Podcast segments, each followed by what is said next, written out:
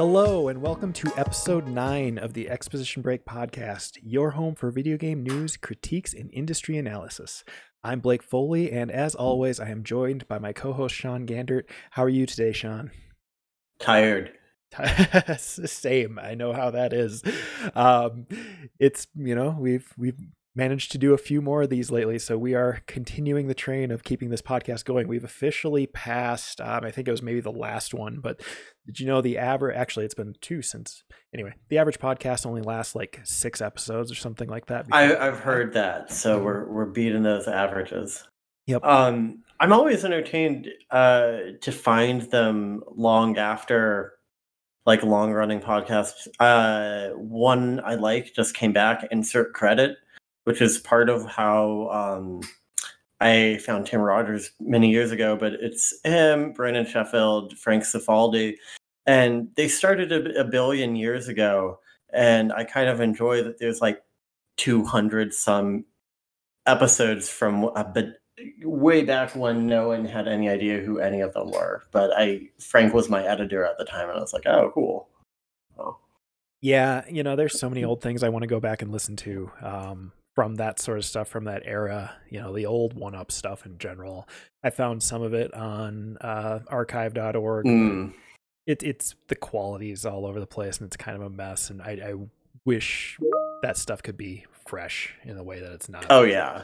Yeah. I mean, it's always just a matter of finding stuff. And weirdly, I think, you know, we'll, we'll go into news. I think one of the things that's at least news adjacent is I think both of us are coming around a lot more to Polygon's coverage lately.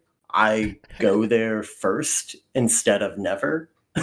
Right. I mean that that's that's a big topic actually. um, you know, it's funny. I mean, uh, maybe listeners to the site uh, or podcast listeners to the site uh, listeners to the podcast readers of the site um, probably don't know my my distaste for Polygon over the years. Um, not necessarily with it as a whole, but I've I've had plenty of complaints about Polygon. We'll just say that. But lately, with uh, the turn that Kotaku has taken, um, Polygon has definitely risen to the top of my game news um, sites.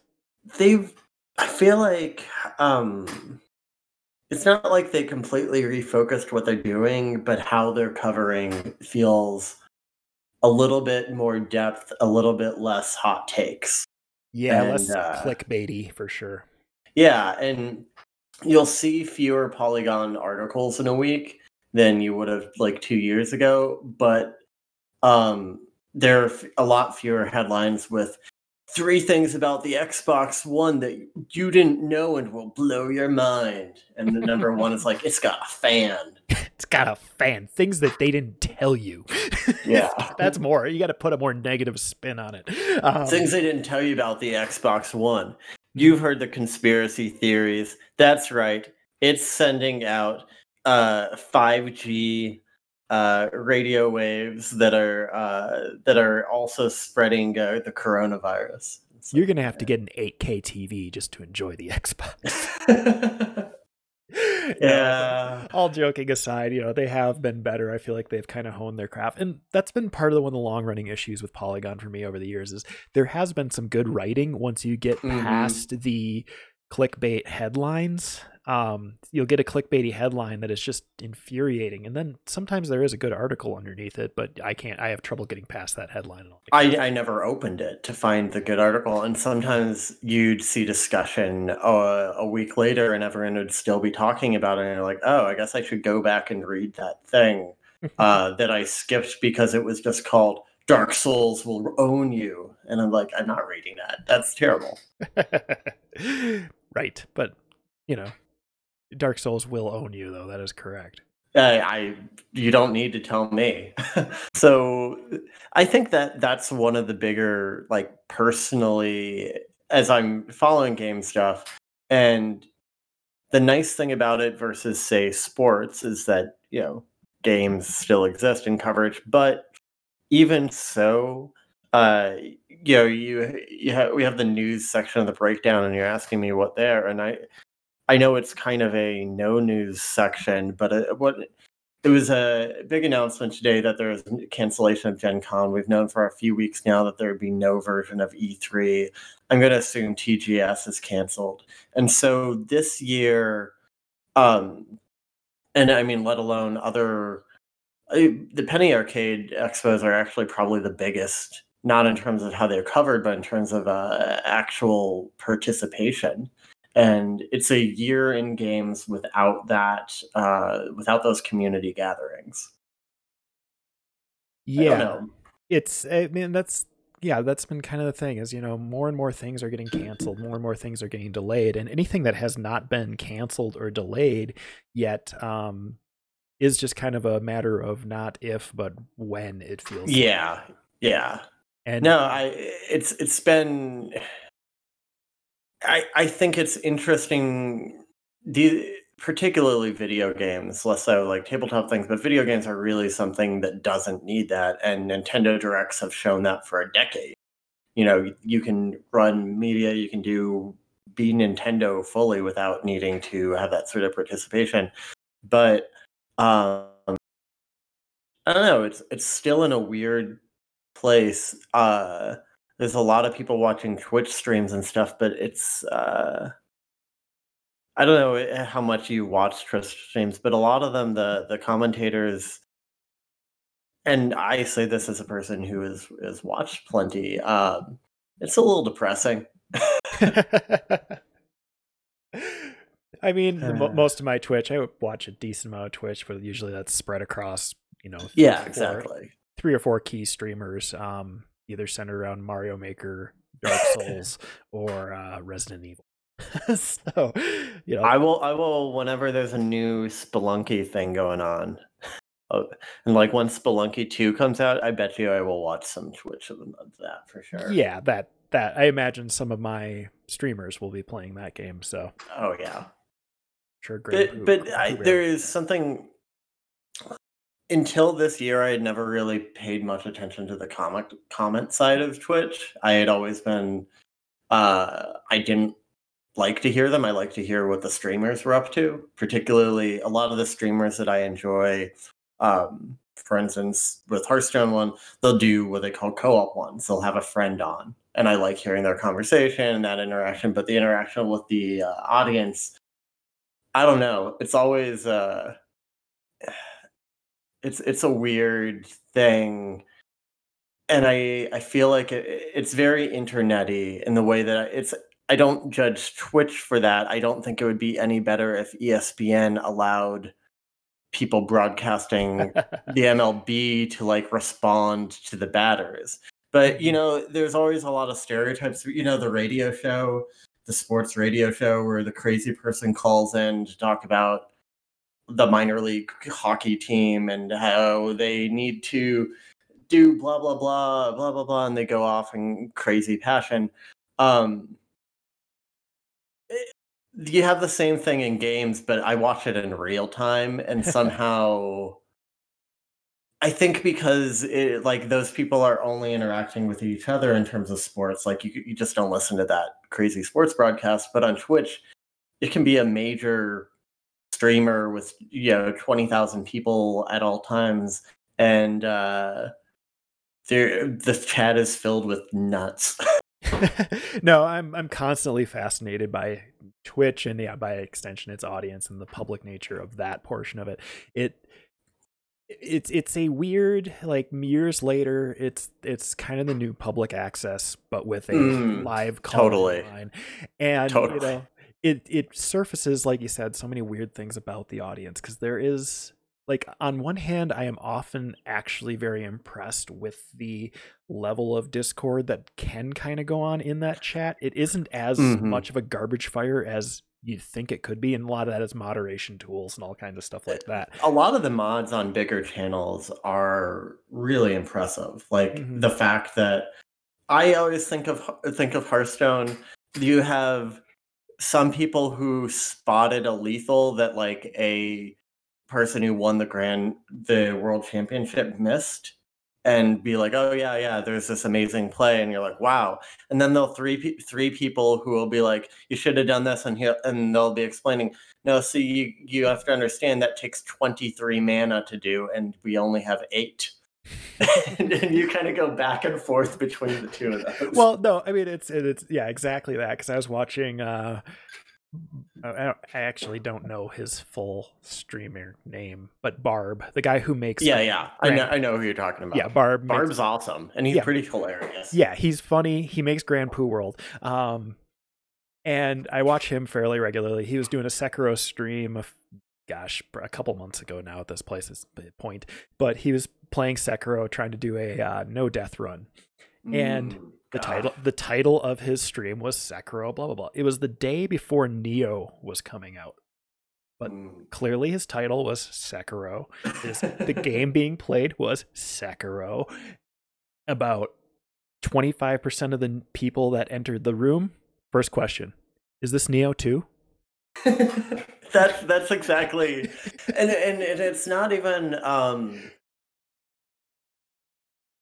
I uh, I rarely see because of the modding like a bunch of really offensive things on Twitch, which is very impressive. What I see instead is that is that Mhm. moment of just like head slapping. You're not a horrible person. I just what are you what are you thinking? I have no idea. And it's a thing I've written a bit about streaming stuff uh, before in fiction, and I'm working very slowly because I'm in the middle of uh, the middle of packing to move to Albuquerque.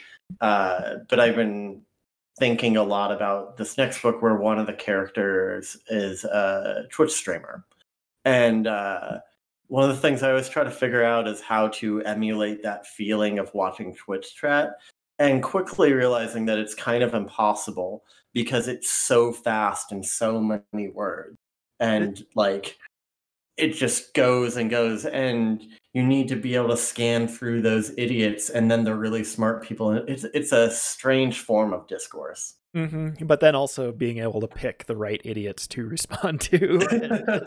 Because that's the other thing about Barb is he will uh, call people out on some stupidity for sure. Um, well yeah and the a lot of people it's like how do you call people out on your stupid on their stupidity and make it fun instead mm-hmm. of just getting pissy and Yeah. sometimes when people are tired even like the more entertaining like pretty good spirited people when they've been streaming for eight hours and those people come on i've just seen them go off I'm sure. I believe Yeah. it. I but, believe but it. yeah, I I feel like one of the things I was excited to moving Albuquerque about uh, Gamers Anonymous there has really built out a local community, and they're doing they completely converted a back half of it to just social gaming stuff. Mhm. Um, they've been doing, and they were about to open it when they closed shop, Yeah. basically. Um, after working on refurbishing it for a long time, and I was thinking about, you know, the community and how much it has to go online, and that's always been a case. But I tend to think it's not the best. Um, there's a reason why people like spend money and fly out to PAX to play a game that they could just play with their friend at home. Mhm. No, that, yeah, that makes perfect sense. It's not a replacement, which does remind me of one of those Polygon headlines. Now that we're talking about it, the, The the, Ben uh, Kuchera, I know the I know the stupid stupid one, and I uh, yeah, I, I, it's it's it's okay to not be okay with streaming game or whatever the heck his yeah uh, yeah. headline was. But anyway, I don't want to dwell on it. But, but yeah, that was perfect, perfect. I mean, no one listens to our podcast. I feel okay in just calling out Ben Kuchera. and Just calling like- out Ben Kuchera. Yeah, and just be like, like, what, what? Why are you so bad at that? Why is no one? And why? Why are you an editor? Why is no one overseeing this and going? You know what? That's terrible. He must be amazing somehow at getting traffic in a way I that bet- I don't understand. I bet he gets clicks, man. I, I You bet he gets people clicks. Yep. I mean, I click on his crap because I just need to see it. You know? And then you need to send me send me quotes. yeah, I've started. I send you quotes because I'm not going to send you a link anymore because I don't want to add to the machine. But yeah, I imagine maybe people hate read it the way I do. They must. I mean, I always felt like, you know, he started at the Penny Arcade as their like one man news team. And I always felt like they closed that side not because it was a bad idea, but because his coverage was terrible. yeah. It, it's it's a theory. It's um, a theory. but also it may have been a bad idea. Yeah, yeah. I mean, it might, it may well have been a bad idea as well. But Ben Kuchera carried the torch for just uh I don't know. He there's always a lot of jokes about what gaming media is and he often is a lot of those stereotypes. And there's a ton of good coverage and there's a ton of depth and interesting critical thinking out there including on his site. But whenever people are making fun of game journalists it's like he's the stereotype of what they don't like about it. The most tepid of hot takes. The most tepid of hot takes. Yes. Um so i guess we started about the news but yeah i i, I think it's just an it's a weird summer for many reasons, but there's just announcements are going to continue to be in a strange uh, void, which is kind of nice. But I like the excitement because I like being excited. It's fun. I like yeah. even when I I'm making fun of E3, it's fun to have an event and something to talk about. I don't know. Yeah, no, I agree. It's fun and it's also kind of neat in this current thing that when news does hit, it's just kind of a nice little surprise. You know, mm. like I forget, I don't even, and maybe the this Paper Mario. Yeah, Paper Mario. Out. That was the one. It's like that wasn't even a Nintendo Direct, was it? No, it wasn't Nintendo yeah. Direct. It was just, it was kind of like a Nintendo shrug. Yeah, um, was kind of like, oh, by the way, here's this. I'm like, wait, what? oh yeah, we're doing Paper Mario, and then it's like, I mean, I guess you probably were going to, but cool. Cool. Yeah. I, I maintain my stance, which is I would be more happy if it was anything but Paper Mario. But hey. I, I like I think I said to you when that news came out that I, I think I'm the only person in the world that wants a sequel to Super Paper Mario on the Wii. I I played Super Paper Mario. I'm pretty sure I beat it. I think you did. I it seems like something I would. I remember the weirdness of that being that you you couldn't run. So like there's platforming stuff, but you're always at the same uh, speed. And you can mm-hmm. hold down a run button. That irritated me to no end. it wasn't a perfect game, but I liked its spirit. Yeah. No, it, it was creative in a cool way. I like Nintendo's craft stuff, and the, both the Yoshi and Kirby ones have been too easy. Yeah. Um, and a little too basic. So hopefully they'll do something cool with that. They they're they're crazy beautiful games, but they uh, my wife, whenever I'm playing Mario, is always like, like you're, you know, you're playing kids games, and it's like these really, as weird as it sounds, are not. Um, they kind of are, but it's like the Kirby games, Yoshi's Woolly World. Those were kids games. Yeah, it's it's a, it's a weird thing to make a distinction about, but the the ease of level design makes a really big difference. No, for sure for sure. Yeah, kids games and is such a weird topic in itself these days, or not even these days. It always has been. Whereas mm-hmm. like a good, like my opinion of best, the good kids games are just good games. Well, it, it's like a good kids movie where mm-hmm. I I am happy to watch a good kids movie. Um, they're not most commonly made thing. There was that great era when Pixar was cranking them out for a long time. Um, not as much anymore, but hey, Onward uh, was pretty good. You told me that. I haven't I haven't checked it out. But you know, uh, I'm I love a good kids movie in the same way. They can have the same sort of depth. Um, oftentimes, it simply means that they're they're telling things about uh, more cartoonish worlds, but I don't have any issue. Like, I like having aesthetics that are sometimes you want the Doom aesthetic, but sometimes you want Mario, and I, there's there's plenty plenty of room for both. Mm-hmm. Um, so you've been playing more than me since the last time we talked, including finishing up Sekiro. Yeah, so I finished Sekiro um, with a big fat asterisk next to it, um, which is worth talking about. So, um, you know, the game has multiple endings. I pushed on past what would have been the first ending, and it's pretty clear when you get to that point what you know what's about to go down.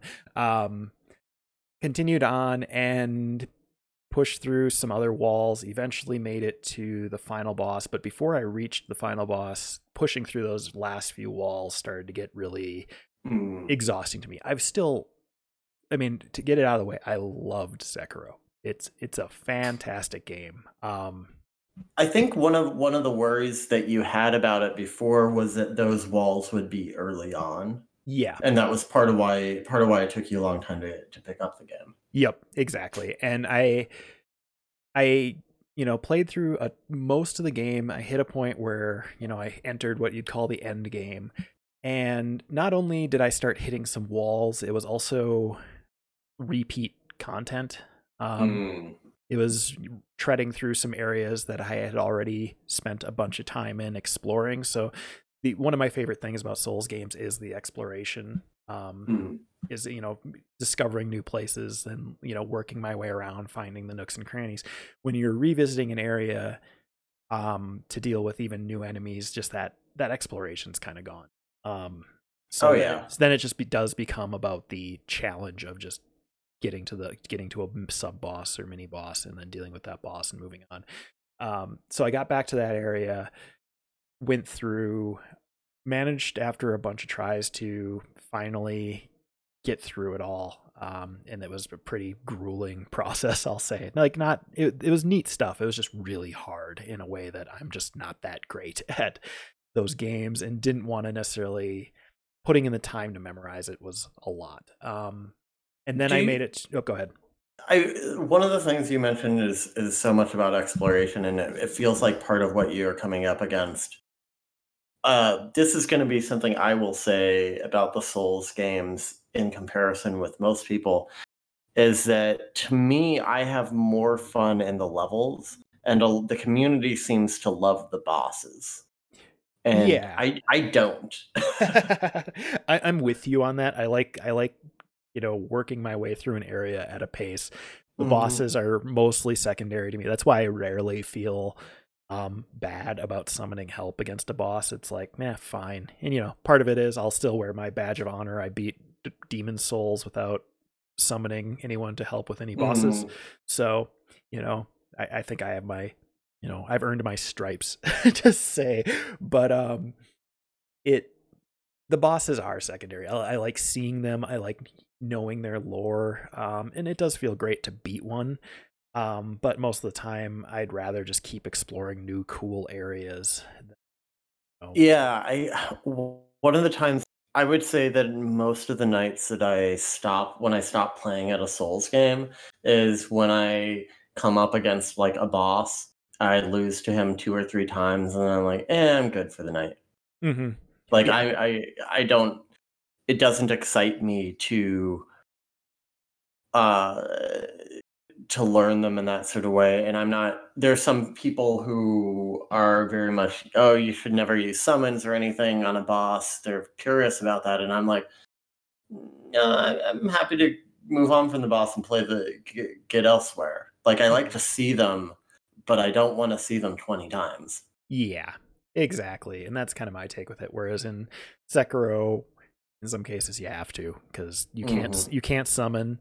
Um, there aren't many cheese tactics that I came across. Although um, when you get to the corrupted monk when you play on the bridge, let me know because there there's a hot tip I will share with you. All right. it's not a cheese. It's it's a thing, but knowing it makes it so much easier.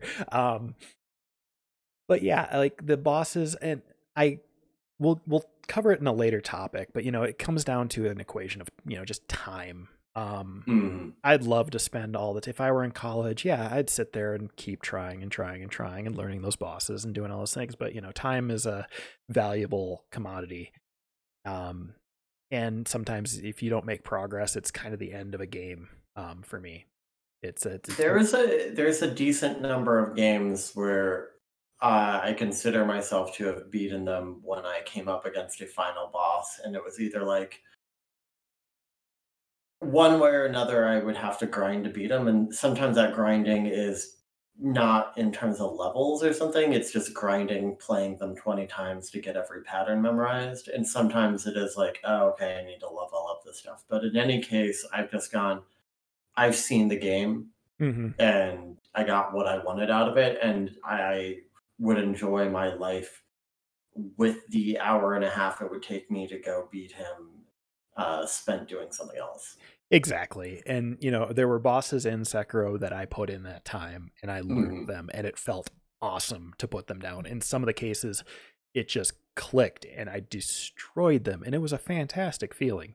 But I got to the end of the game. I tried the final boss actually literally like once or twice. It wasn't many times before I just kind of went, "You know what? I don't know."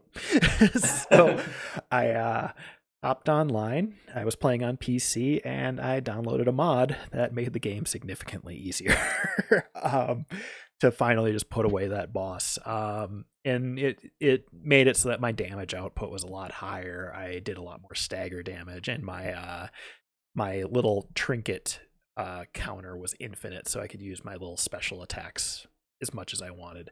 Um, and I used that to get through the boss. And I was really grateful as I was doing it that I did because it actually had two more stages and it just wouldn't have happened otherwise. I understand that, and that actually is kind of a part of why I always end up quitting on the last boss is uh, that I don't have the carrot of oh I want to see more levels. Mhm. You know, I'm like oh well, beating him, I get nothing. Especially in a Souls game, sometimes you get five Literally nothing. Yeah. so I will say Sekiro has a lengthy ending. I mean, by Souls or by From standards, you know, it's Mhm. it's not super long, but it does have a bit more exposition to it. But um, all in all, I mean, I definitely really enjoyed Sekiro, and I highly recommend it. Um, but that's me with having the out of being able to cheat on PC. Um, it'd be a different struggle on console for sure. How many hours do you think you put into it? Ooh, um, me. I I want to guess probably forty to fifty. Mm. Let Okay. me let me actually open Steam here. It, it's one of those things that I um I, leg- I legitimately appreciate knowing even even when I know going knowing it's good or whatever it's nice to have the expectation about what sort of experience you're looking for. Yeah, and uh, and as we'll discuss in a little bit like time is such a big resource. It is it is a determining factor and it makes you decide what you play and what you won't even when you know that something is, you'd probably enjoy. I would probably enjoy sekiro but am i always up for a very intense 40 50 hour game no no. Um, looking at my play count, I had 44 hours. Now, I'd venture that at least 10 of that was actually with the game minimized idle. mm, So, you know, I'd say probably 30 to 35 hours. gotcha Yep. So- It- yeah, it doesn't have as much leveling as a Souls game. I mean, by its nature, you're not, you know, it just doesn't have as many little fiddly RPG bits. i'm okay with that That, that's that's not a that's not a bad thing. hmm hmm Some people, again, some people love min maxing that stuff in the Souls games, and some people love min maxing that in any RPG. And I think I have enjoyed that less every year since tenth grade, when I was like very much like happy to do be fiddly with all of that, and uh, since then likewise my love for uh, that part of rpgs versus being the storytelling has definitely flipped. And the uh, other thing that i know you spent a lot of time in and this is actually kind of a flip of that is final fantasy 12 which i beat quite a long time ago, like a, like a decade or so ago. Yeah, and uh, it's funny. I was actually uh, just telling Nicole that story because I was sitting there playing it, and I mentioned she was. I'm playing the HD version that came out Mhm. on modern consoles. I'm playing it on Switch, um, but I mentioned something about the PS2, and Nicole went, "Oh wow, PS2," you know, because it's just, you know, it's it's not like a super overhaul of the graphics, but they do enough to tidy it up so it doesn't look quite that old. Um, yeah, but you know, it was just kind of a funny situation. Then I remembered, I I remembered when you and I were working together way back when. Um, you actually, I actually took your PS2 home to fiddle with the Mhm. laser so you could actually play yep. Final Fantasy 12. yeah, and that, and that was the last game I played on the PlayStation 2. And it, it was a good one to to end on. I think it is a fantastic game as much as uh it, it's a strange um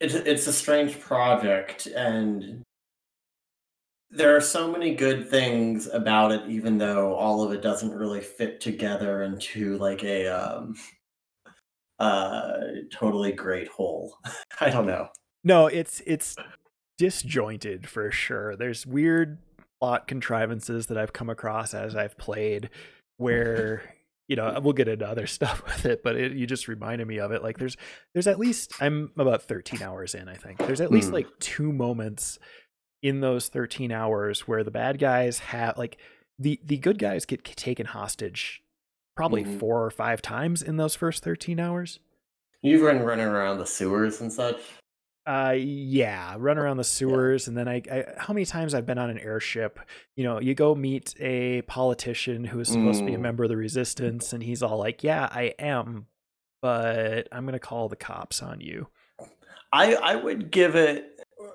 like in terms of where the story comes from and the plotting for anyone unfamiliar i think it pulls a lot from star wars um but that includes from the uh prequel trilogy.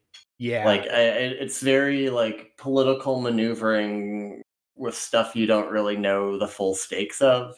Mhm. um and it's I, I was trying to think uh about how much of it i remember uh like of the plot and it's very little. Um It's- there's like moments i remember but it is not a memorable story. It's it's so much political maneuvering and it's i mean it takes place in Iv- Ivalice Ivalice however you're i don't know how it's pronounced it I, I think in my head it's e- evilise but i don't know it's it's the world from Final Fantasy Tactics um is it in another Final Fantasy Uh, it's in Vagrant Story and Vagrant. Final Oh, Fantasy okay. Tactics, and it's kind of in the Final Fantasy Advanced Tactics games, but they're kind of not. I don't know. That it's Not it's, it's weird. Yeah. He, the guy who made it originally, basically, he put all of the games that he designed into the same world, and he was very into that. But it gets especially weird when he got fired off of Final Fantasy twelve. mm-hmm So it's set in the game, the world of all of his games, but he's no longer there to really control it. And I, it's it's the, a I- yeah, it's it's a funny thing because yeah, we've said it's it's all political maneuvering, and also it feels like to me that as they were writing it, they didn't necessarily know exactly what that maneuvering like who like they there are people that they set up to be villains and then have good turns but then are villains again and while that could be some tricky nifty writing you know a la george r r martin or something like That's that not how it feels. No, it, it- feels more that they are making it up as they're going along. Exactly, exactly. So like the main villain is uh Vane, at least at this point in it. And you know, they set him up and it's very strange because like early on, Vane comes in, he rolls into town. Um, he's a member of the Empire that has taken over this, you know, this Again, it's it's Star Wars. It's Star but, Wars. but you know, medieval Star Wars. medieval Star Wars, but with airships. Um, he, he he's he's the guy that comes in and he gives a grand speech about hey i'm actually a good guy here we're cool we're gonna be doing together and there's like usually in fiction there's like a hint of sinister attitude to that type of speech and there is none, which you know can either be a brilliant move on their part, you know that a la George R. R. Martin, where you know you. I think it's more that they didn't. The actor had no idea what the motivation for the dialogue was. yeah, and that that's exactly possible. And then short, not long after that, you meet his little brother, and his little brother is all like, "Yeah, no, he's not like he's not a bad guy. He's a good guy. We like him." Blah blah blah. You're like, okay, okay, interesting. And then like not a cutscene later, some other people are talking about how those two always fight, and you know like all this stuff, and it's gonna be brother versus brother. And you're like, that doesn't match what he just said, and you So, don't. fe- and, and then later on, he's plotting against his brother, and oh, we need to stop Vane. And you're like, wait, wait, wait, wait, wait, wait, wait. Nothing has I- changed. it's, it's a lot of the disjointed and i feel like the original draft was a lot more when you mentioned george r r martin i think it was more that sort of thing uh, it feels like the original draft was like it's subtle the good guys have some bad the bad guys have some good and it's a complicated situation and then when the reins got taken away it felt no no no but who's the bad guy and uh, Yeah. uh, in the same way that the protagonists get get redefined. It is not the worst story. Like I was entertained playing through that, but but it it, it is definitely a mess. It's a mess, and sometimes I feel dumb because I'm not following it. But I think maybe You're not dumb. Yeah. No, that's not it. I what is really really fantastic about it is I think the battle system is a blast and uh the world like the world itself and the battles are super fun. I spent more than 100 hours on that game. Uh, I, I should tell you and a lot of that time was Was dodging wandering out it was wandering out there with my party. Like it's kind of a one of those magical things they say a single player mmo Mhm. but you can tell that that was actually something they were going for. They were trying to make that experience possible through the gambit system.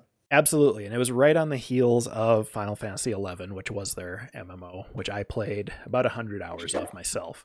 Um, and yeah, you can feel the influences. Like it, it doesn't feel terribly different from Eleven in the way it moves and functions. Um, down to animations and stuff. I wouldn't be surprised if a huge amount of tech was reused in 12. probably was yeah yeah the gambit system is neat like i think it's i will say you're still like with how how far in hours wise it's gonna keep growing Mhm. your gambit like it's a programming thing and by the end of the game every one of your characters will have equipped uh like 15 gambits yeah and you'll like them for every particular battle that, that's the thing i'm excited for because up until you know it isn't until recently that it's even mattered at all and that's been Mm. kind of the strange thing about it is 13 hours in you know i didn't i haven't had the spells or the interesting Gotcha. things to do and the fact that you have to buy the gambits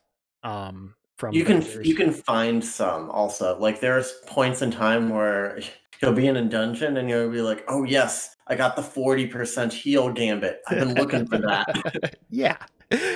No, exactly. And it's it's you know, the the flow there's a lot of little finicky moving parts that I don't think fit together quite as well as they wanted them to, but it's still super fascinating. But yeah, as I've played 13 hours in, I mostly am functioning on like two gambits per character. One oh no that, uh, that that that will not last as it will Mhm. the gambits will and it's not it's you know it's all the different spells but then it's also like uh i'll have this character first thing they do is steal and then they'll always or i have this character go first i have them cast a spell that makes the people weak to ice then i have the second character who goes second always cast an ice spell Mhm. and so you set up these program situations uh uh i don't know i i it will get better that part Mhm. uh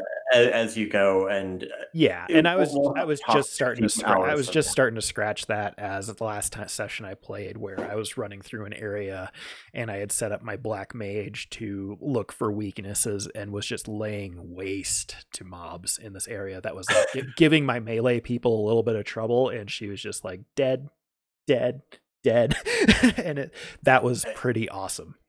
It's it's pretty great when you um when you see the flexibility of it and it's the puzzle aspect of it is kind of neat too in the you mentioned yeah. make you mentioned making a, your character steal first yep but I had one per- person who I who I made do that, so mm-hmm. that's why it came to. No, exactly, and that's it's a good way to get money is have them do that, and but the thing is, there is no gambit that is explicitly steal first. First, yeah, no. no. So what you have to do is do like a weird. Okay, well, if if enemy's health is one hundred percent, mm-hmm. steal. But then you need to make sure that you have another character that is going to attack that enemy after you steal, so you don't just keep trying to steal. And yeah, like, weird little things exactly like that. Right. Mm-hmm. so there's, there's a, there's a lot of those things, and you will also have a few funny situations later. I mean, you can take direct control. It's just not how you play most of the game. Mm-hmm. But my you will have funny situations later on when you have more complex en- enemies where you're like, "Oh, this, that my my combination is just terrible. I, I misprogrammed it, and um, the most like the funniest thing that can happen with any sort of programming games, and this goes for board game. Like I don't know of many other video games that, do programming. There's a decent number of board games, and uh, a lot of them use a timer because it's really funny to program things and have it go wrong. Mm-hmm. Um, in a way that eh, legitimate programming, when something goes wrong, it just doesn't work. Mm-hmm. In a mm-hmm. game, they just do the wrong things and it's hilarious. So yeah. it gets stuck in a dumb loop, and you're just like, "What do you?" Yeah, no, I love it. and sometimes you know you're focusing on something else, and you don't realize that they've been in a dumb loop for a while. Mm-hmm. But like I'm it's it's interesting with like traditional you mentioned MMO and it's interesting looking at it with like traditional MMO things in mind that they chose to kind of ignore um but there are interesting ways to deal with them. Um the thing I'm thinking about particularly is aggro. Um in you know traditional MMO, you typically have your tank that has abilities to control aggro, where they can you know pop an ability that makes enemies turn on them in specifically in spe- specifically on them so that the mages and stuff are safe so that they aren't taking damage. In uh 12 there is it has aggro but it doesn't there aren't necessarily tanks in a traditional sense so i found it kind of an interesting puzzle of how to manage that aggro in a new way using the gambit system mm-hmm. and um I I found kind of a weird way around that, which was using I think the ability is called decoy or something yeah, like that. Yeah, yeah. And basically, instead of it was just kind of a backwards way into it, but it worked out pretty well in that you know I could just make it so that if my mage was being attacked, she could cast decoy on my tank, and things would turn back on the tank. And like there's just kind of interesting ways of dealing with it that I I'm actually grateful aren't just lifted straight out of World of Warcraft. Yeah, it feels there is by the end of the game a surprising flexibility with the battle system. And again, for all I found the plot very, very forgettable. Um, and a couple of the characters just dumb. uh, I spend a ton of time wandering that world and refining my party into like a killing machine. And I I rarely am a person in art like JRPGs who goes after like the the weird super boss uh, side quests. You know, they always have those are much tougher than the boss of the game. You can do that. I did a bunch of those in, in 12. I, I did a whole bunch of they're interesting challenges. You know, they're all specifically designed for like high end parties you're going to have to completely redesign how you do your gambits for this weird encounter. And they were fun. They're like, they're each one was like figuring out a different puzzle. That's cool. Yeah, I mean, the, the, last game I went that hard into was ten, and I we I went pretty hard into ten as well, and I like ten a lot.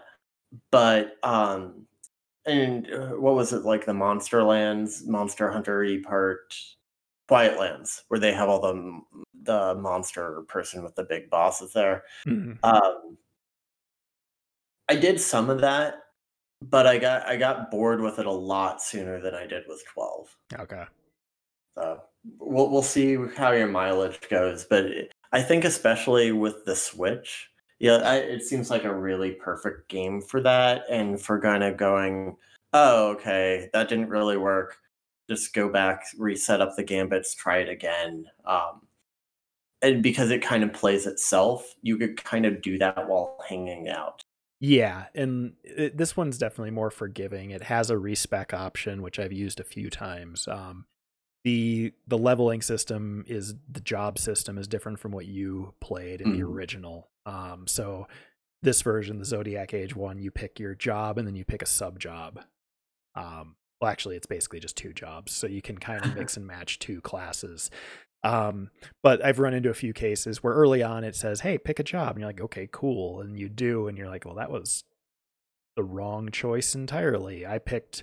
I told this guy to be using axes and hammers, and that's a vitality driven weapon, and his vitality mm. is nothing, you know, just dumb stuff like that. So I was grateful that they added a respec option. But yeah, and the other thing that's nice in this case, you speak to like just kind of hanging out on the couch, is if I do need to do some grinding to get some, you know, uh, TP levels to level mm. up my job board, I can tap a button and the game runs at four times speed. And Great. that is really funny to watch. I um the license board I was I thought it was fine. Yeah, versus like the sphere grid. It was kind of the same sort of thing where it was like, I get what you're doing. I don't think either one of these are super great. They're good enough. Neither one felt like completely refined and like a thing that I would love to see other games copy. Yeah, and admittedly I had a really dumb bonehead moment with the uh the whatever it's called, the job license board. That's what it is. In hmm. uh 12 here where I hadn't realized until at a point yesterday after 10ish hours of playing the game that uh you can actually see the unrevealed squares if you hover over them. It says exactly what they are. Mm-hmm. I just mm-hmm. assumed I assumed they were a mystery oh. until you until you unlock the adjacent space. oh no, that's like a big thing is planning out your spec. Mm-hmm. You know, and yeah. going, all right, I'm working towards this, which means here's how I'm gonna here's how I'm gonna work that out. Yeah, exactly. So I was wasting a bunch of points exploring the board, going, well, what is over here? Oh, it's just more heavy armor. Great. Um, another weird thing that I'm dealing with is like I feel like I'm I'm like up to like heavy armor nine on characters, but I'm still using heavy armor three, and that's the only thing I have access to. So that there's been some weird, that's weird, weird. I think that that's that's more from the zodiac. I, I didn't have issues with that. Okay, it must be. Yeah, there's just a lot of little finicky things. Like I said, I'm enjoying it, but it's a lot of okay. I unlocked the ability to use this, but now I got to go buy it, um, but did I buy this? And oh, okay, now I can use haste, but I don't have haste, so I need to go buy haste and stuff. I mean, one of the it does have those things that are somewhat specific to Final Fantasy, where haste is the best spell in the game. Mm-hmm. Auto haste is like this isn't even like advice for people who want to play. You'll figure that out instantly. It's like, oh, your first character should should cast haste on the whole party. Yeah. Uh, is that different from any other Final Fantasy? No, not really. Not at all. I just got haste at the end of the day yesterday, so I'm excited mm. to get that into some gambits. Um, the I remember in 10 I had the I had something in on Tidus that gave him like triple haste and he his animations were so damn funny for the rest of the game. so yeah. So like conversely, like I don't think 10 had an amazing battle system either. I don't remember it as well as 12, but my god, I remember so much of 10. Yeah. Uh, like the big epic moments, the stories. I remember my whole party very very fondly. Um I think I played it a significant amount less than I did 12, but that part of it as an as a RPG worked for me. So I mean, 10, I think. Well, 10 I was gonna say. oh, go ahead. Sorry to interrupt. You're doing. I feel like you have in the what we are playing. You have both this and kind of like the flip side of that. You have Final Fantasy 12, and then you have seven, which I think has kind of a terrible battle system. Uh, so yeah, let's. So it's a funny thing. So let's go back to 10 very briefly. Um, so I was messing around with Final Fantasy VII, the original, um, as my wife was playing through the remake, um, just to kind of contextualize things for myself as I watch. Uh, Seven is one I never got beyond the prologue in, basically. Um, and it's just there were so many factors there. The battle system I don't think is great. It looks like just a it looks awful. The game the game looks terrible. Um, the pre-rendered backgrounds are impossible to read in by today's standards and knowing where you're going. So it's just it hasn't aged well. So I think remaking it was actually probably a great call in hindsight. But I did want to get through the Midgar section of 7 I won't say more about the specifics of that in case Nicole listens to this, because um, I don't want to spoil anything for her. Um, but I, I was playing that. That led me to some interest in kind of rethinking. I was looking at the store, and that led me to getting ten because um, it was on sale. Because uh, I just I've been meaning to get the remake of ten for a long time and wanting to mess with it, and then while I was sitting there, I'm like, man, I should really play 12. So I also grabbed 12. So I have a lot of Final Fantasy on my Switch right now. um, and I did boot up 10 briefly, just kind of for that refresher. And it's just immediately off the bat, it has an interesting world that I think was a a break point for a lot of fans. Like uh, um, it's funny to say interesting world and then be like, but a lot of people hated it, but a lot of people did hate it. Um, for how linear it was and also it's it's a strange world that is all about this underwater sport and you know like that eventually that, that plays terribly. It did it, well, everyone's into this water underwater sport. Is it fun? Oh god no. It, it's just you're not doing it right. Um are we gonna have the blitzball podcast it's just us arguing about blitzball Yep. Because I, th- I think the world uh, is going to agree with me on that one. They may. They may. Jeff Gerstmann always brings it up about once a year on the Giant Bomb podcast. Uh, his wife tends to play 10 about once a year, and that means that he is forced to play the blitzball sequences once uh, a year because she so won't so, yeah, that, that comes about up about once a year on their podcast, and I find it entertaining as a blitzball enjoyer. But no, like the world is just funny because it is it's about this underwater sport that a thousand years later becomes a religion, and it's just it's silly. I, I it's silly, but it's unique in a way that I think is very cool eh, when you when put up against what had come before it. Um, I like Sin as a villain. Mm-hmm. I thought it was very, very um I thought it was a very, very interesting villain compared with uh, uh I don't like Sephiroth as a villain, and I don't like the human villains very much in Final Fantasy games. It was, it was interesting to have a really epic one. Like in Final Fantasy VII, maybe when you finish the game, you can clarify to me what Sephiroth is trying to really achieve. It seems like he's evil to evil it up. And lately, that feels more realistic than it did to me as a kid. but, uh, um, yeah, I, I mean, Sephiroth's motivations are all about the, you know, the race that plummeted to Earth, and he's, yeah, a bioengineered machine to be the inheritor of their gene. You know, all that stuff. But I think that versus the ambivalence of Ten it just pales to me. Sure. But but yeah, to me, Seven like you, I I I just thought it was a bad battle system, and I still do. It's, and uh, yeah, I mean, I've never been. It's a weird thing because it's like the staple of Final Fantasy and has been is the active time battle, and mm. I've never found the pressure of the active time battle particularly interesting. Um, it's not a good pressure. It's a um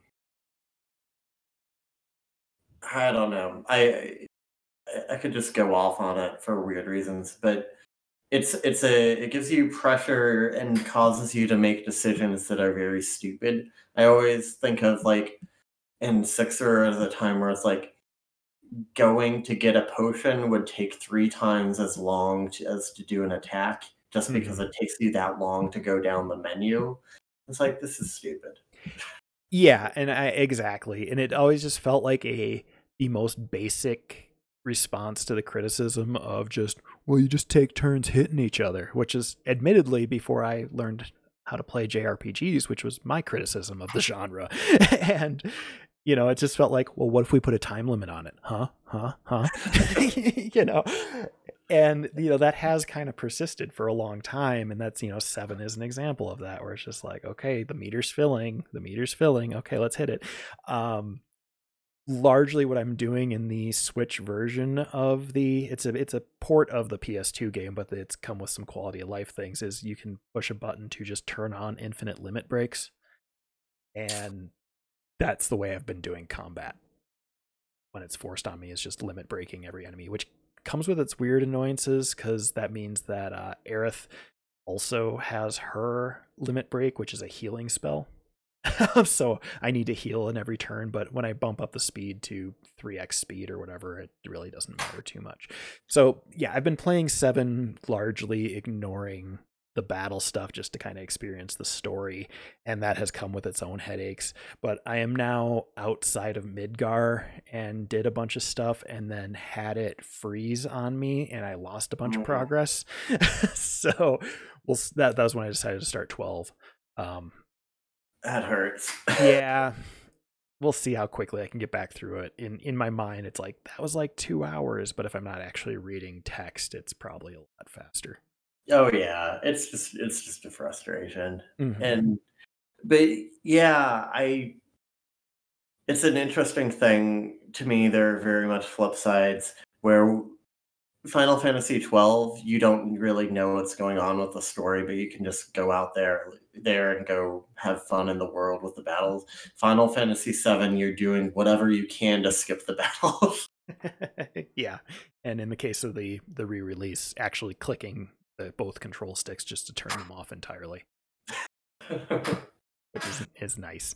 But yeah, I mean, yeah. I'm glad random battles are largely not a thing uh, anymore. Yes. Like even Dragon Quest no longer has random battles. You can run away. The, the enemies are on the map. All that fun stuff. So it, it's so frustrating to be walking through an area and have the screen do its whoosh thing, and then suddenly you're fighting. So like even even messing with 10 briefly i was already kind of annoyed by that process. So do you want to do you want to go into the kind of topic that we had here? I yeah. talked a lot about dark souls 3 last time and I, I i'm i'm at that point where i said a lot of what i would say before and i haven't beaten it so i don't have kind of the final thought Okay, you're you're just still Soulsing. I'm I'm still Soulsing. I feel very far. I'm a little frustrated knowing that I won't be able to beat it by the time we move. And those games take a little bit of momentum. We'll see how that goes after I pick it up again. It's something disheartening about not playing for a while and then being like, ah, oh, I'm so bad. I, I, do need to point out as I'm sitting here thinking about it, as we're saying souls and out loud, I think I've only typed it. it was a weird joke. It's the ep- name of our last episode. But uh, I wonder, there's it's like a weird alternate reality where uh, we're saying souls in.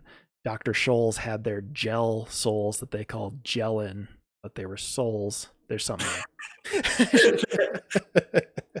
Moving on, we're going to go to the MMOs and subscriptions, and uh, I think I think this came to mind from you playing Final Fantasy twelve, thinking back to Final Fantasy eleven, and uh, all the people playing more recent uh, Final Fantasy MMO stuff, and going, "That looks really cool." Too bad I'm never going to do it.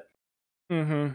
I'd I'd love to play. So I played, you know, like I said, about 100 hours of Final Fantasy 11 um, when I was in college because you have that kind of time in college, especially when it's summer break and you're living in Mhm. your college town and you know you have a five hour shift in the morning and nothing else to do all day. Um, I played a decent amount of that game, and also it was actually a weird subscription cost of paying ten dollars a month or whatever the heck it was at the time was actually very cheap entertainment um, at that time in my life when I didn't have a lot of money to spend on video games. So it made sense to pick up that and start playing it. Um, but you know, fast forward to 2020, being an adult with a child and adult responsibilities and not even child aside you know it's just all the stuff that you know work and all of that spending time with loved ones um you know i'd love to check out final fantasy 14 like it's always it sounds like it's better than it's ever been and some of the best final fantasy stories from what i hear are being told in that game but and Yeah. i recently looked in on it to be like hey is this feasible my wife likes final fantasy i like final fantasy is this something that we could do together um, i'll buy two copies of the game i'll do what i have to do and then was quickly reminded of the subscription fee issue and i was like e- even at a glance i was like oh i don't want to pay a subscription fee for this because any time spent not playing that game is just wasted money. Um, and then realizing quickly oh wait i'd have to actually pay for two subscription fees if i wanted to play with my wife and that seemed e- way more ludicrous even um, and it just got me thinking about you know kind of mmos subscription models and like i want to wrapping destiny into this too and like this idea of you know how those you know this is me being kind of grumpy old man i want to shake my fist at the moon and youngins and all that kind of stuff.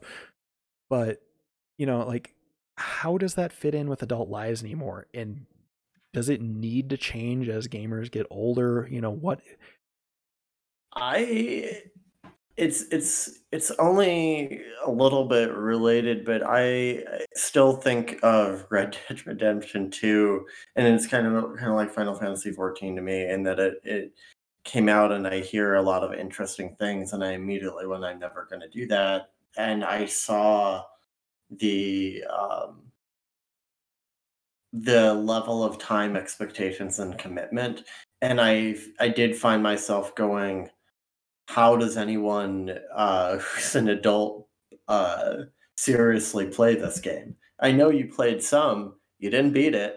I don't think you got remotely close. No, I didn't get remotely close. And it's this kind of dovetails back into something you asked me about quite some time ago about Monster Hunter Worlds. It's, you Mm. know, you mentioned at one point that, you know, we were pretty heavily into it and then there just came a point where I just fell off. And we've Mhm. speculated about, you know, what led to that fall off. I think we've talked about it on previous episodes. And part of that was the fiddly nature of, you know, what the game was asking of me at that time as far as managing equipment and all that kind of stuff.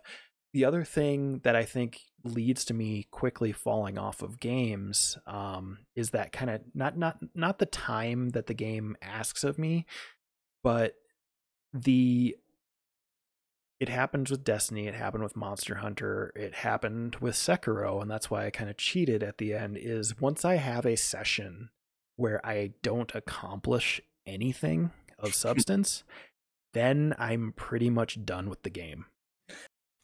I always got the sense that with Red Dead Redemption 2, that's your first session.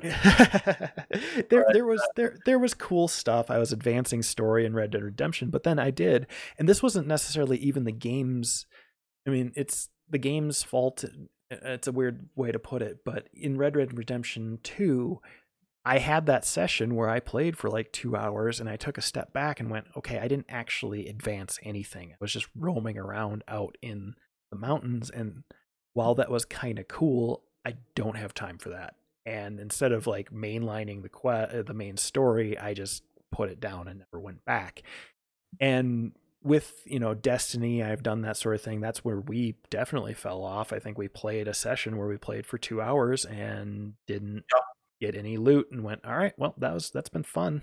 Yeah, we we we played a fair amount of Destiny too Um and I at the time I was kind of like, "Oh, we'll be playing this for a while." And then yeah, we had a a session and it wasn't a bad session in that I had a bad time. Like I enjoyed chatting with you and shooting stuff, but yeah, at the end of it, and and it was like we are in exactly the same place. Um, and it's a weird thing because a game doesn't need to have that sort of reward, but um,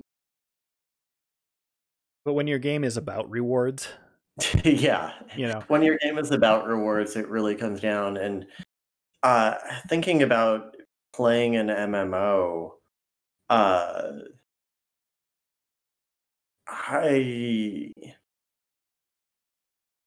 I, I think when I was a kid, I I always just used to think of time as just it was a thing that I oh the thing I'm most excited about I will do, and now I tend to think of what I'm not doing, Mhm. and so it's like I could get into uh, I could really get into an MMO and do that every night, or I could, uh, f- you know, finish reading all these books. I could do all this writing. I like could go out and see people. I guess not lately, but Mhm. I don't know. I I it's it's a tricky thing talking about it without like putting myself on a weird pedestal because obviously there are lots of people my age and older with you know busy lives that you know fit MMOs into their lives and it's it's a matter of priorities. Um you know if, if that's the priority in your life that's the priority of your life and power to you. You know it's just it's one of those things that I grow resentful is not the right answer or right word for it I should say. It's but you know I, they are there's things in there I want to experience but I am just not able slash willing you know part of his willingness too to put in the time to really get to those things and play them.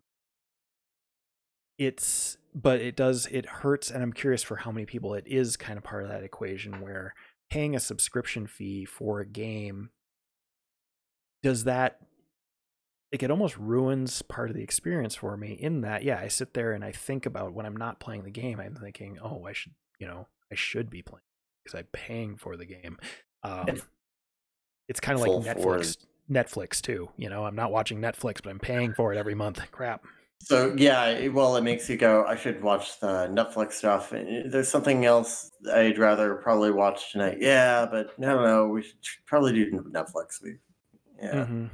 and it's it's subscriptions are they set up weird expectations in your head and i think the the world we're in where there are so many subscriptions. Yeah. Like it like it's one thing if it was the other thing when you played final fantasy 11 that was your only subscription.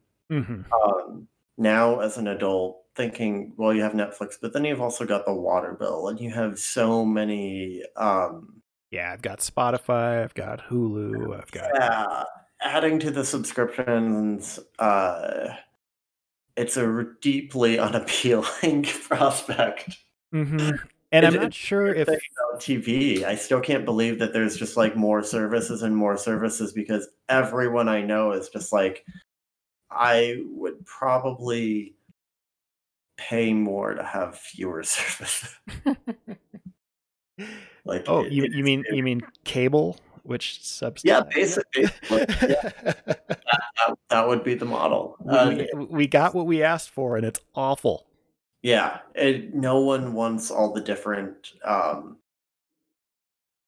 i yeah it, it's it's a frustrating thing and if you are doing that like i have netflix but because of my taste in movies i have criterion channel for a lot of the art films that i watch if, if i had a subscription game i know mentally i would feel like well i shouldn't be watching the thing on criterion channel i should be playing the game but i shouldn't be playing the game i should be watching the thing because either way i have a subscription i'm not using hmm I, I, Um, I think the source of this is we're both crazy and we think about this too much. that I, I think I think you may be onto something there. hmm But like Um, it's it's another funny thing. Like the other weird flip side of that is, you know, I have the same issue when I'm playing Call of Duty multiplayer and I get big into Call of Duty multiplayer, but then I can't help but feel that kind of tug at the back of my mind of okay this is just like not that i'm not enjoying myself i'm having fun but i am just playing the same thing over and over and over again should i be doing something else you know like it's i think there's a reason why those things can only work as a social like i think you could play call of duty if that was instead of a podcast like we are catching up and chatting that way one yeah, yeah but a lot of a lot of people play it without it being that way. They play solo and they just get in there and play and do the same map over and over and over again. And it's it's interesting to me to say the least. Um, I generally find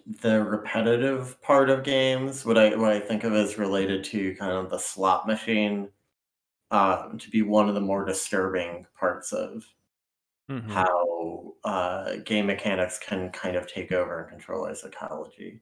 And uh, I, I mean, it's too big of a subject for this, and I, I wrote like a ten thousand word essay on this. But I, I do find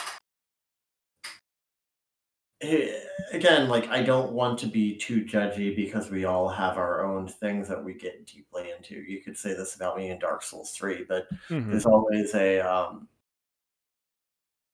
there's there's something there's something dark to me about year six of only playing Call of Duty multiplayer alone.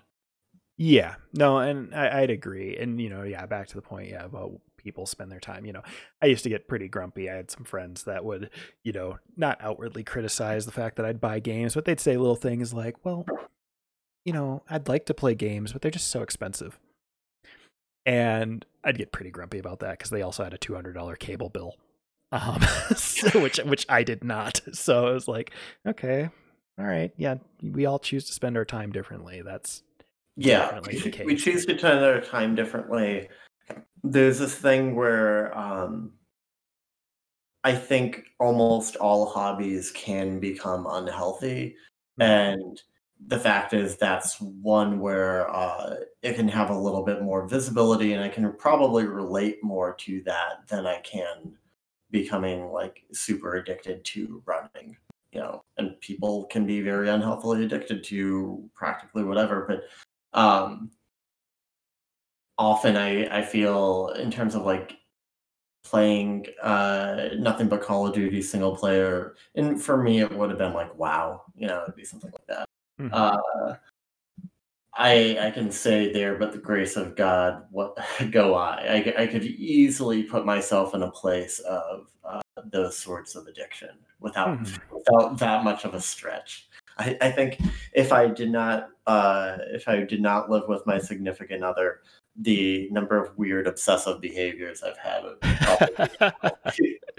yeah, I mean, I was also talking to my wife about that before we moved in together many years ago I was it was funny how my uh, sleep schedule changed overnight because back back in the day I would you know I'd get up I'd go to work I'd get home I'd sleep for 2 to 3 hours I'd eat something I'd play video games until 2 or 3 in the morning. I'd sleep for 3 hours. I'd get up. I'd go to work and repeat ad nauseum and it was a terrible terrible life schedule.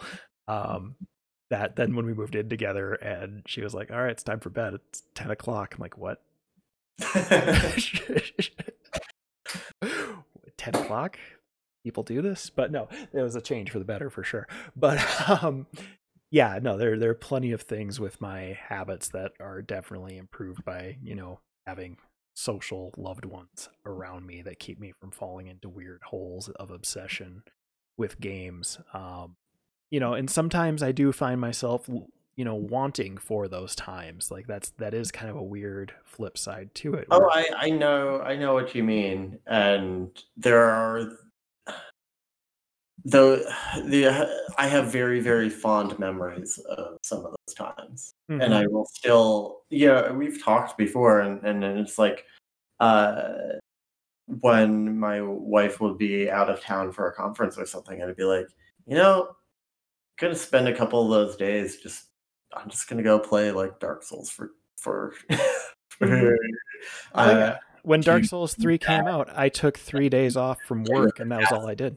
yeah and i'm going to and i'm just gonna kind of and that is good it's also good that that isn't the only thing It's not the norm. But yeah, I do find myself with Final Fantasy 12, you know, wanting to order a bunch of Chinese food, sit down with a plate in my lap and a controller in my hands and just play into the hours of the night. And because that's what I used to do with 10, you know, and I, I want to do that, but I'd want to do that for like a week tops. Mm. you know, I don't want that to be my life moving forward. yeah that's i think yeah i i can fantasize about um marathoning through the end of dark souls for the next three days and i would super enjoy that but i would not want to do that again for a year Mhm.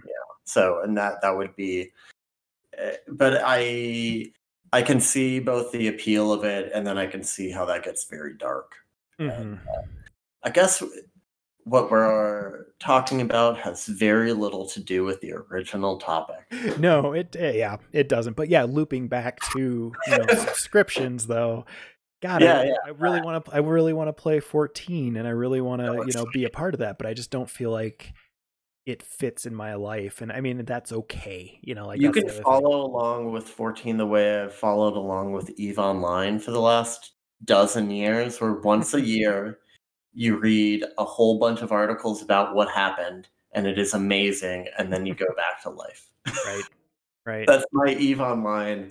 Um, because what happens in that game is utterly amazing. And I've even known people who've played it, and I'm always like, wow, what?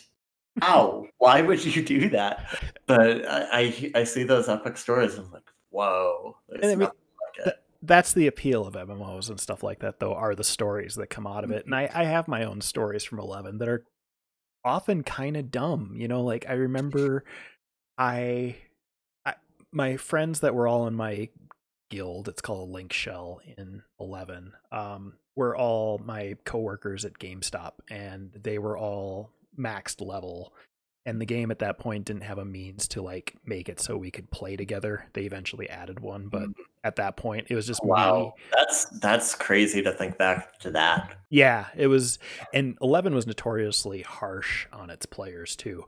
But I remember I'd chat with them in the link shell, but I was largely out doing stuff on my own um, for a lot of the time. And I do remember one time I was trying to get something to unlock the ninja job class. Um, and I didn't have a party to help me. Um, so instead of leveling up to where I was supposed to be and organizing a party, I snuck into the area and just managed to kite aggro throughout almost the entire area to get to the end of it and to get to the chest that I needed or whatever. I don't remember the exact details, but then I died about, you know, 50 feet from where I needed to get to. How So Blake? you know, I link shelled my buddy who was a who had a you know top level white mage. so after he's like, "Hold on, I'll be there," and like I laid there dead for about half an hour waiting for him. Finally, he shows up. He raises me. I walk about ten steps. I get nuked by the enemy who one shotted me. He raises me again, and we just kept doing that until I finally got to the thing, and it was it was dumb, but it was amazing. So, and like I find myself longing a little bit for those kind of weird experiences that MMO, Well- oh. only only MMOs can really bring. I, you know, when I was having you play StarCraft earlier this year, one of the things that it was making me confront a little bit is is StarCraft that good of a game if you're not going to play it 30 hours this week? and maybe it's not. Maybe like it's a game that requires you to um and there's nothing wrong with that, but there's also nothing wrong with bouncing off of that. Mhm. Uh, but it, it may be an experience that um and, and thinking about like RTS stuff to me, one of the reasons why I haven't really played um RTS or even like Civ games in a long time is because to me they always required a lot of commitment. hmm And whenever I've arrived been like, there are things about Crusader Kings, uh, like I have Crusader Kings too, and I've opened it up, and I've been like, this is kind of cool, and I really want to devote a lot of hours to this, and that's not happening. hmm And you wouldn't think that from StarCraft, but there's a difference between playing that game and then playing it 200. I kind of know what you're doing. Yeah. And I think one, and I think one may be a vastly more rewarding experience, and it just isn't. Uh, in the same way, you could play Final Fantasy 14 for a month, you wouldn't get out of it what you want.